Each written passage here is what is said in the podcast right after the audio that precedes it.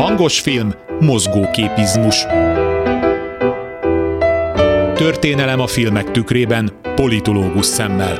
Műsorvezető Tímár Ágnes. Jó napot kívánok! A szerkesztő műsorvezető Tímár Ágnes köszönti Önöket. Az elmúlt hetekben szerzett ismereteink alapján, amelyekhez a 19. század végi Európában tett barangolásainkkal jutottunk, ma elkezdjük vizsgálni a Napfényíze című drámát, illetve a film egyes jelenetei, karaktereinek motivációi alapján a korabeli liberalizmust. Hajrá!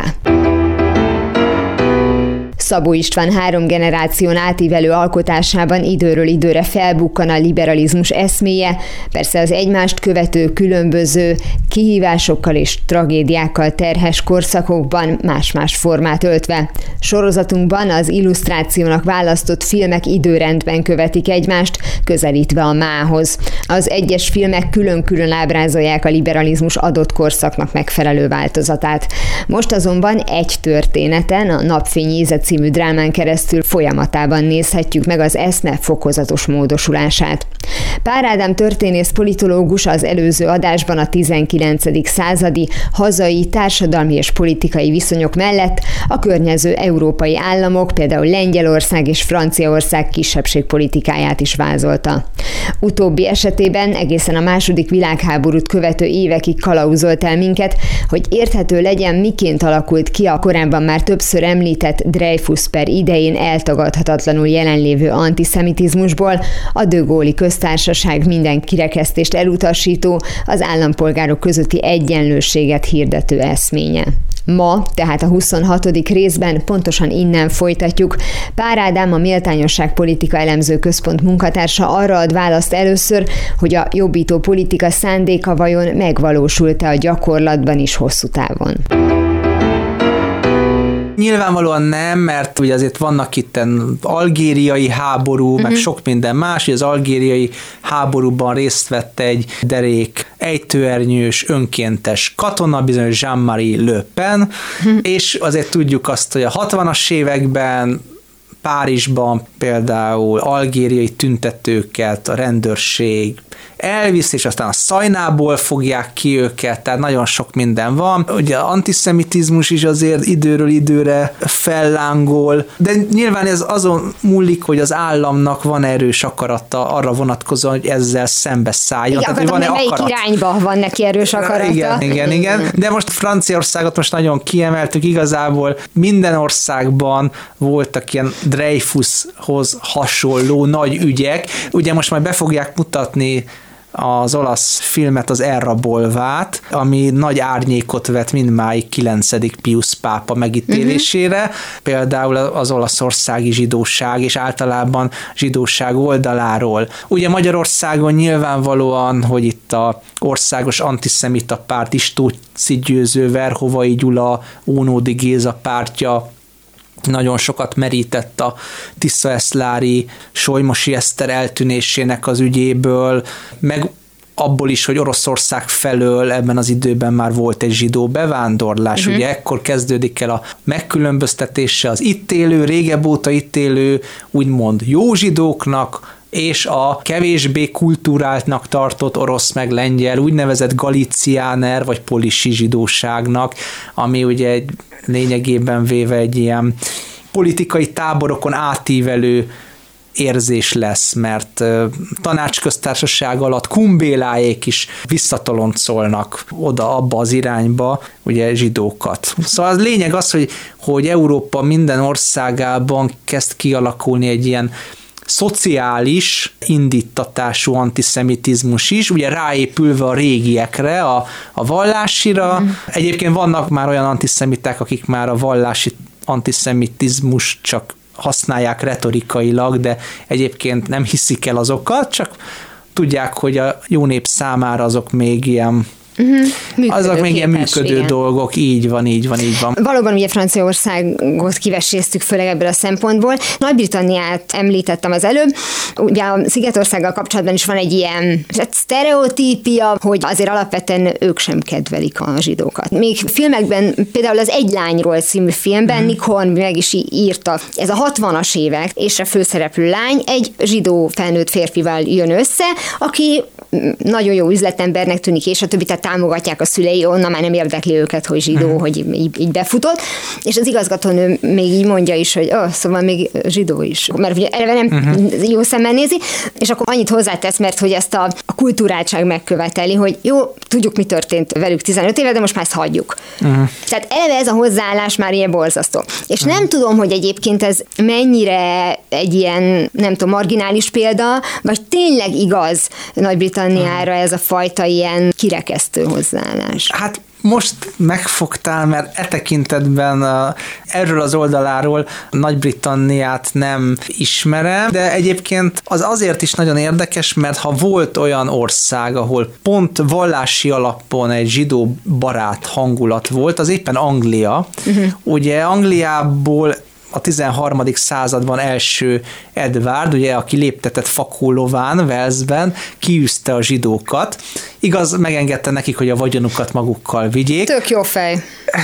Hát a korabeli skótok és velsziek nem éppen így emlékeznek rá. Szerintem a zsidók se, tehát hogy már úgy értem, hogy idézőjelben szólt ez a jó Igen, igen és a 17. században Oliver Cromwell visszahívta a zsidókat, uh-huh. ugye azon az alapon, hogy hát mégiscsak az Ótestamentum népe, ők voltak Jézus honfitársai, és hát milyen protestáns ország az, ahol nem, nem élnek zsidók, hát az, az kicsit távolabb van az úrtól, ezért visszahívta őket, hát, és... Ez is egy furcsa hozzáállás mondjuk, tehát, hogy így hát, már, úgy, nem az, hanem, hogy, e, igen. hogy ez legyen az ok. Igen. Ezzel az egyedül volt szerintem, hogy... Hát egy, igen, de egy vallási alapon értelmezte, mm. aztán, aztán ugye Angliában lényegében bekövetkezett az, hogy a 18. századtól kezdve a zsidóság iránt de nem is ez szimpátia volt, de egyre jobban, egyre jobban azért integrálódtak a társadalomba, és 1858-ban volt az, hogy a Lordok házában elfoglalhatta a helyét az első, az első zsidó uh-huh. lord, ami legalább akkor a szenzáció volt, mint amikor a 1990-es években az első muszlim lord elfoglalhatta a helyét uh-huh. a Lordok házában. Tehát, hogy én azt gondolom, hogy az elit részéről nem volt annyira egy elutasítás, hanem szerintem Angliában két tényező volt, ami kialakíthatott antiszemita hangulatot. Az egyik az, hogy ezek a zsidók, akik érkeztek, döntően német, meg holland területről uh-huh. jöttek, meg persze valamennyire Spanyolországból, Portugáliából, szefárd zsidók, de ők is Hollandián az keresztül. már a után. Így van, így van, így van, és hát ugye a Angliában volt egy ilyen bevándorlás ellenesség, tehát voltak katolikus ellenes pogromok is, voltak, amikor a hollandoknak mentek neki, mert azt mondták, hogy csak az az igazi ember, aki cipőt visel, és nem facipőt, és valószínűleg, valószínűleg ugye a zsidó is bele, beleolvadtak ebbe. A másik dolog pedig az, hogy amikor jöttek a kelet-európai zsidók, uh-huh. például az East Enden, nagy számban telepettek mikor, le. Az 1800-as évek végén, 80-as, 90-es Aha. évektől, de már korábban is. Ugye például, hogy megint csak egy filmre utaljak, a Johnny Depp főszereplésével készült a Pokolból című Igen. filmre, ugye hasfelmetsző Jack történetére, hát ugye ott is, ugye hasfelmetsző Jack egy morális pánikot okoz, és például a zsidó bevándorlókat okolják azzal, hogy hogy hát ugye az, azért, mert hogy Mózes törvénye az nem tiltja a prostitúciót, és ezért valaki ugye így próbálja meg a prostituáltakat eltávolítani, de meggyanúsítottak orosz kémet, sőt volt olyan elmélet, hogy elszabadult orángután volt, sőt volt, aki szerint egy indián hajózott át a nagy vizen, túlról. Tehát fantáziában nem volt hiány. Így van, így, ugye mai napig nem derült ki, hogy kitette és miért tette, És hát ugye, tehát hogy ott az East Enden kialakult egy ilyen kelet-európaiakból álló nyomorgó tömeg, amely tömegben voltak zsidók is, és nyilván ugye egyik oldalon mondjuk a katolikus ír munkások és szegények részben vallási jogból, részben gazdasági pozícióharcból szembe kerültek a kelet-európaiakkal, köztük a zsidókkal. Nyilván volt egy elitista előítélet fölülről, meg hát ugye Fégin, a Charles Igen. Dickens Twist Olivérének a az egyik negatív hát figurája, a, és ugye. tulajdonképpen ő is ennek a sztereotíp, nagyon sztereotíp, szegény, zsidó, ágról szakadt embernek a megjelenítése. Csak ugye ő itt egy, egy bűnöző életmódot folytat. Hát de Dickens eleve, ha jól tudom, a, a korabeli elvárások szerint, hogy egy, egy kultúra angol azért mégsem szereti a zsidókat alapon. Tehát én ezért mm-hmm. kérdeztem, hogy ez mennyire sztereotíp, mert most érted, ha már az Ivanhoe-ban antiszemita mm. megjegyzések vannak, vannak, és mondjuk azt nem tegnap adták ki. Igen, igen, ez így van, viszont Walter Scott azért mégis a korabeli liberalizmusnak a teljes filozófiáját beleadja. Rebecca szájába. Oké, okay, bár megbeszéltük a liberalizmus, milyen sokat változott ugye ez alatt a néhány évszázad alatt. Igen, ebben igazad van, de azt gondolom, hogy ugyanakkor meg az elit részéről volt körülbelül mint az indiaiak felé egy ilyen paternalista hozzáállás, hogy ja, hát itt vannak ezek a ilyen nagyon furcsa szertartásokat végző emberek, jaj, hát amíg a saját köreikben maradnak, addig simogassuk meg a buksi fejüket. Tehát igazából, amit te mondasz, hogy volt egy ilyen kultúrsznob antiszemitizmus, amit egyébként a pokolból egyik ilyen sebésze is mond, meg az, hogy ugyanakkor volt egy vallási alapon befogadóbb attitűd, a kettő nem zárja ki egymást, mm-hmm. mert az egyik az az egyik dologra hivatkozik, a másik meg már egy modernebb társadalom szerveződési elvből indul ki. Nyilván a befogadás minősége kivált egyfajta választ. Ugye ez a, ez a válasz sokféle lehet, lehet az a válasz, hogy akkor még jobban összehúzódunk, összekucorgunk a saját hagyományban. És bezárunk. És bezárunk, igen, meg lehet az a válasz, amit ugye Herzl Tivadar, Leo Pinsker, Moses Hess és Aharon David Gordon alapozott meg, hogy akkor vissza kell térni az őseink földjére, ha nem is, nem is az egész zsidóságnak, de legalább legalább a leghátrányosabb helyzetű kelet-európai eh, zsidóságnak, mert csak ott tud nyugodtan élni. Úgyhogy ezek voltak a válaszok. Ja, és van még egy válasz lehetőség, hoppá, majdnem el is felejtettük, mert a napfény ízében van ugye egy nagyon csattanós, radikális válasz, amit ugye Sors Gusztáv jelenít meg. Ugye ez a aki, első generáció, aki, úgy, ahogy vesszük, hát, az igen. első kiemelt generációnak a mellékága. Egy, igen, igen, tehát a Sors Ignácnak az öccse, igen. aki egy polgári radikális orvos, és ugye a tanácsköztársaság idején, tehát kommunista lesz belőle, és tudjuk a filmből, hogy emellett ki is tart a háború utánig, sőt, sőt, hát ugye javában rákosi korszak van, amikor ő meghal, és De nem arra utalást az életét. A Franciaországban, jó, úgy tudjuk, hogy ott mindenütt ott volt, ahol harcolni lehetett a fasizmus ellen. Persze, meg ahol mondjuk kevésbé érte őt utol a, a sorsa, hogy most így a, a filmre utaljak, és hát a napfényízét azt mindenképpen bele kell venni, még akkor is, hogyha az ember csodálkozik, hogy a liberalizmust vizsgáló uh-huh. sorozatban mit keres, tekintve, hogy ez egy tabló, tehát hogy tényleg három, avagy négy generáción átível a történet, uh-huh. abban mindenképpen bele fog néhány izmus tartozni, uh-huh. és ezért érdemes ezt fölvetni. Az első generáció, még a Sonnenschein, Emmanuel, tulajdonképpen csak kiinduló pont, tehát ott valószínűleg nem uh-huh. is kell igazán külön vizsgálnunk, hogyha ezzel egyetértesz, mert ugye ott a konfliktus az volt, hogy szerelmes volt az első unokatestvérébe, uh-huh. de nem vehette el, mert a, a zsidó törvények nem engedték. Ez ugye fura, mert azt hiszem, hogy akkor erre nem volt egyébként államilag valamilyen törvénykezés. Nem, hogy ne... állami törvény nem volt rá. Nem, és ezért vette el azt, aki a felesége volt, és ez egy állandó feszültség volt ugye uh-huh. közöttük, már csak azért is, mert ugye az első generációs Ignác, aki még ugye szintén Zonnensteinnek született, ő beleszeretett az első unokatestvérében, mert hogy ugye elárvult a kislány, és akkor ők nevelték fel. Uh-huh. És hát ugyanaz a konfliktus került elő, és talán már szembe akarsz állítani azt a két idősíkot, hogyha jól gondolom. Igen, a Sonnenschein Emanuelnek a figurája, a, hát az a tipikus alapító atya, tehát mm. akik megalapozzák a dualizmuskori zsidó polgárságot. Mm. Megtudjuk azt a narrátortól, hogy valahonnan Észak-Magyarországról érkezik Budapestre, ebbe a izgő, mozgó nagyvárosba, ahol pillanatok alatt ilyen hirtelen vagyonok születnek, tehát itt a kiegyezés után beindulnak a gazdasági lehetőségek, és azt hozzá kell tenni, hogy a magyar nemesség, és a, hát ekkoriban már mondhatjuk, hogy a magyar földbirtokos osztály inkább nagyon sokszor úgy viszonyult ehhez, hogy örült annak, hogy van egy olyan nép, most ugye a korabeli terminussal most népnek uh-huh. fogjuk fel, mint a zsidóság, amelyik hajlandó integrálódni, sőt asszimilálódni, hiszen ugye fölveszi a, a magyar nyelvet, ezzel a magyar nyelvűeknek a tábora növekszik az országban.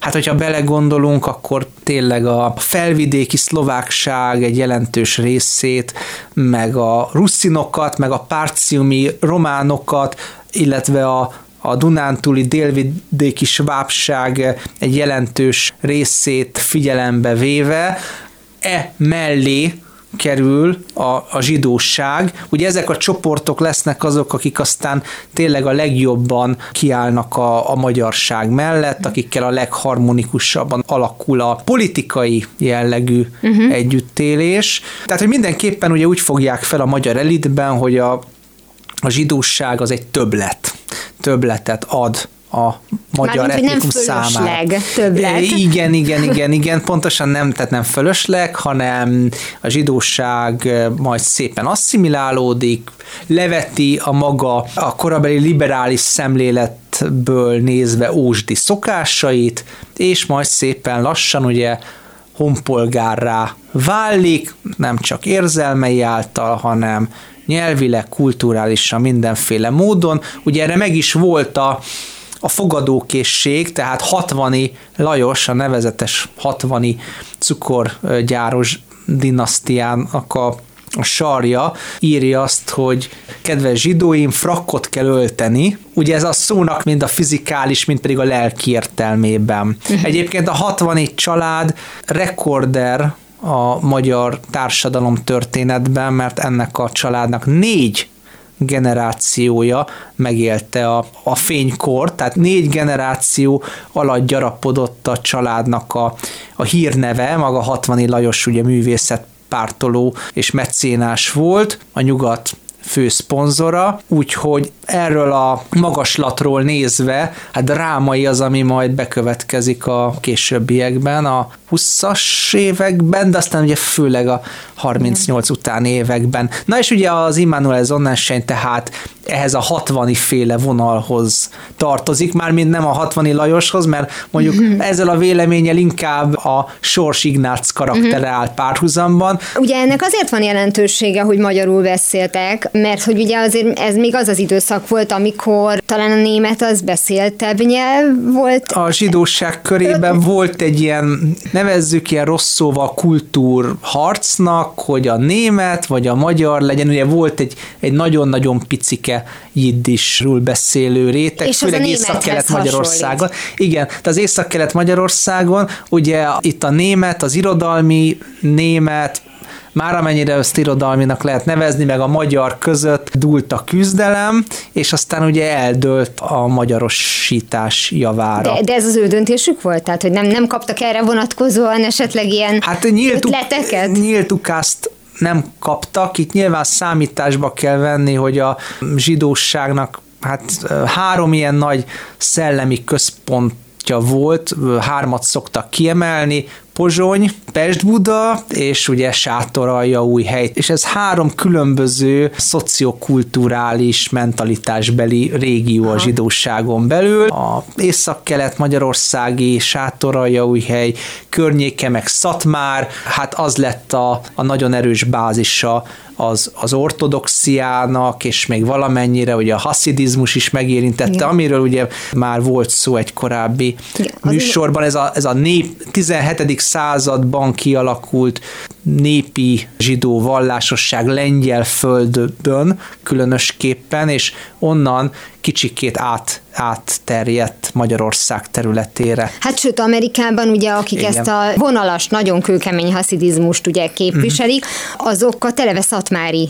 zsidónak így is van, mondják. Akkor részükről is ugye megvolt a, már mint a, ha most visszatérünk az onnensejnékhez, ez a fajta asszimilációs uh-huh. vágy, és ahogy mondtad, hogy elhagyják majd ezeket a régi szokásokat, miért, miért volt olyan fontos, hogy mondjuk például, hogyha neológok is, hogy ne, ne járhatnának zsinagógába, hogy ne tarthatnának szombatot? Az, az, az senki nem vitatta liberális oldalról. Egyébként jó, hogy említetted igen a neológiát, mert még ez egy nagyon fontos dolog, hogy 1868-ban három ágra válik a magyarországi zsidóság, a neológiára, ami ugye csak Magyarországra jellemző, mm-hmm. de Egyébként, hogyha a reform judaizmus tekintjük, az egy szélesebb nemzetközi szellemi áramlat, ami a zsidó felvilágosodásig, a haszkaláig vezethető vissza, és akkor ugye ennek egy milyen leágazása, tehát Magyarországon a neológia, ugye lesz az ortodoxia, uh-huh. amelyik ugye nagyon hagyományőrző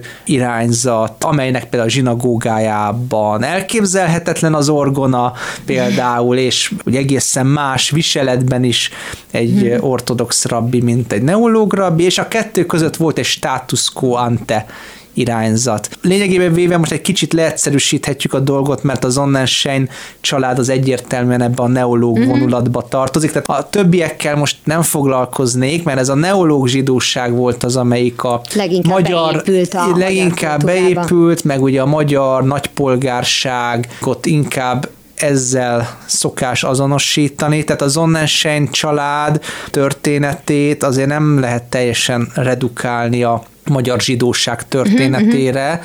mert a magyar zsidóság történet az gazdagabb, tehát ez nem egy ortodox család, ez nem, nem egy neológ, ám de szakmunkás vagy kispolgár család, ez ez egy szociológiailag nagyon körülhatárolható réteg, egy nagy polgári. Úgyhogy én nem is értettem nagyon azokat a kritikákat a filmmel kapcsolatban, akik azt mondták, hogy az asszimiláció képtelenségét sugalja a film, mert elhangzottak ilyen kritikák, mert igazából ez a zsidóságnak egy részének egy részéről szól.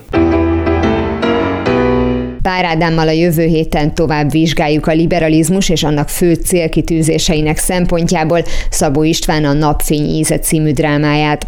Ez volt már a hangos film mozgóképizmus, legközelebb ismét szombaton délután fél kettőtől várom Önöket.